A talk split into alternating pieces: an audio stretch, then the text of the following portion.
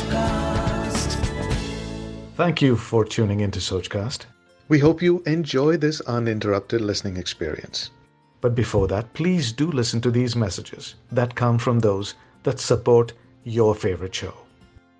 Hey everyone मेरा नाम है उत्कर्ष वीडियो में हम बात करने वाले हैं कि हम जो भी चीज़ पढ़ रहे हैं जो भी कोई कोर्स हम अगर अटेंड कर रहे हैं तो किस तरीके से हम उसे रिटेन कर सकते हैं क्योंकि यार क्या होता है ना हम जो भी चीज़ सीखते हैं वो हमें ज़्यादा टाइम तक याद रहने नहीं वाली तो हम ऐसा क्या कर सकते हैं जिससे कि वो ज़्यादा टाइम तक हमें याद रह सके? और इसके लिए केवल एक ही तरीका है, और वो है नोट्स लेना। तो आज की वीडियो में हम बात करने वाले हैं कि नोट्स लेना ज़रूरी क्यों है, और आखिर हमें किस तरीके से नोट्स लेने चाहिए।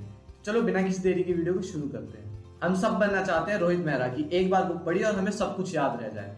लेकिन असल में हमारे पास जादू तो है नहीं। लेकिन अगर मैं बोलूँ कि हमारे पास भी एक जादू है तो?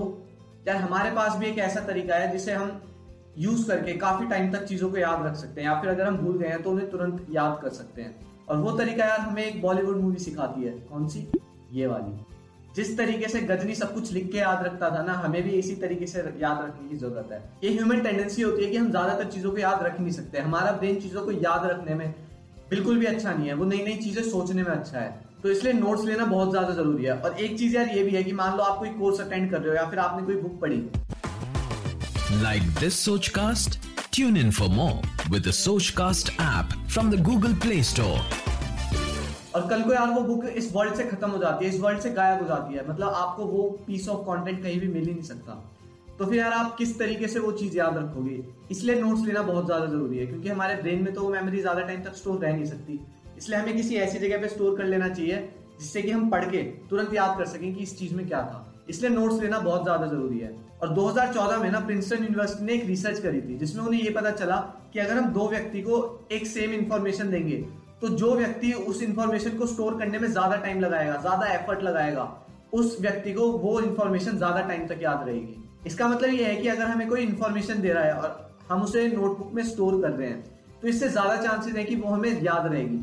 ये रिसर्च कुछ इस तरीके से हुई थी कि उन्होंने ना दो ग्रुप्स बना दिए थे स्टूडेंट्स के एक ग्रुप को बोला था कि तुम्हें कॉपी पेन से नोट्स लेने हैं और एक ग्रुप को बोला था कि तुम्हें टैबलेट या फिर लैपटॉप को यूज़ करके उस पर नोट्स लेने हैं।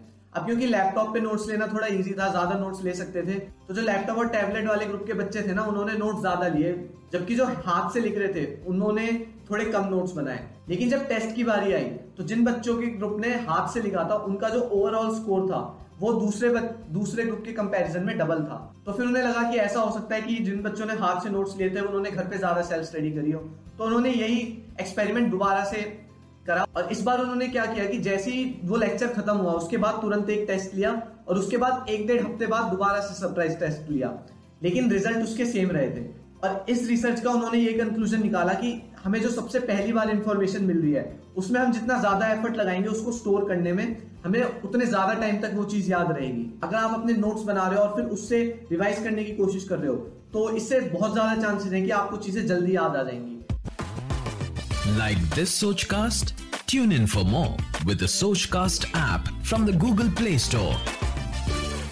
यही यार प्रिंसटन यूनिवर्सिटी ने भी साबित किया था अपनी रिसर्च में। अगर बात कर लेते हैं कि किस तरीके से नोट्स लेने चाहिए। वैसे तो यार आपको इसके बहुत सारे तरीके मिल जाएँगे। कॉर्नल मेथड बहुत सारे मेथड मिल जाएँगे। और मैं पर्सनली सजेस्ट करता हूँ कॉर्नल मेथड मुझे ज़्यादा अच्छा लगता है लेकिन यार ये सबका ना अपना तरीका होता है। मतलब नोट्स बनाने का सबका अपना तरीका होता है। ऐसा नहीं है कि हमें कोई पर्टिकुलर मेथड ही फॉलो करना है। आपको बिल्कुल अपने हिसाब से नोट्स बनाने चाहिए और मेरे हिसाब से तो आपको एक ब्लैंक पेपर लेके उस पर नोट्स बनाने चाहिए। अब कॉर्नल मेथड को मैं क्यों सजेस्ट करता हूँ ना, वो एक बार समझ लेते हैं। कॉर्नल मेथड में हम क्या करते हैं, एक पेज को चार पार्टीशन में डिवाइड करते हैं, जिसमें हम सबसे ऊपर लिखते हैं टाइटल टॉपिक मतलब किस बारे में है ये। उसके बाद बीच में जो हम एक्चुअल नोट्स लेते हैं, उन्हें लिखते हैं। लेफ़्ट साइड में हम एक कॉलम बनाते हैं और उसमें लिखते हैं ऐसी चीज़ जो हमें क्वेश्चन उस टाइम पे आ रहे हैं, बाद में हम उसके बारे में रिसर्च करना चाहते हो। और सबसे नीचे हम लिखते हैं एक समरी टाइप मतलब इस टॉपिक से हमने क्या सीखा? मुझे ये तरीका इसलिए ज़्यादा अच्छा लगता है ना, इसमें जो चार पार्टीशन हो रहे हैं, इसमें हम अच्छे से सब कुछ डिफाइन कर सकते हैं। हमें जो क्वेश्चन उस टाइम पे आ रहे हैं, हो सकता है फ्यूचर में जब हम पढ़ रहे हो, तब भी आए, और फिर हम उन क्वेश्चन के आंसर ढूंढ के आराम से कर सकते हैं। और समरी से हमें पूरा एक आइडिया लग जाता है कि हमने इसमें क्या क्या पढ़ा, और नोट्स तो हमने बनाई हुई है। तो इसलिए ये तरीका सबसे ज़्यादा बढ़िया रहता है। पर जैसा मैंने पहले ही बोला ना कि नोट्स बनाने का सबका अपना तरीका होता है तो ऐसा नहीं है कि आपको भी यही फॉलो करना है या फिर कोई और मेथड ही फॉलो करना है। नोट्स बनाते टाइम सिंपल एक चीज़ याद रखनी है कि जब मैं फ्यूचर में ये चीज़ भूल जाऊँगा तो मैं किस तरीके से इसे समझ सकता हूँ? हमें नोट्स इस तरीके से बनाने होते हैं कि अगर मैं फ्यूचर में ये चीज़ भूल जाऊँ तो ये पढ़ते ही मुझे एकदम याद आ जाए। बस ये चीज़ फॉलो करनी होती है और कोई भी मेथड फॉलो नहीं करना।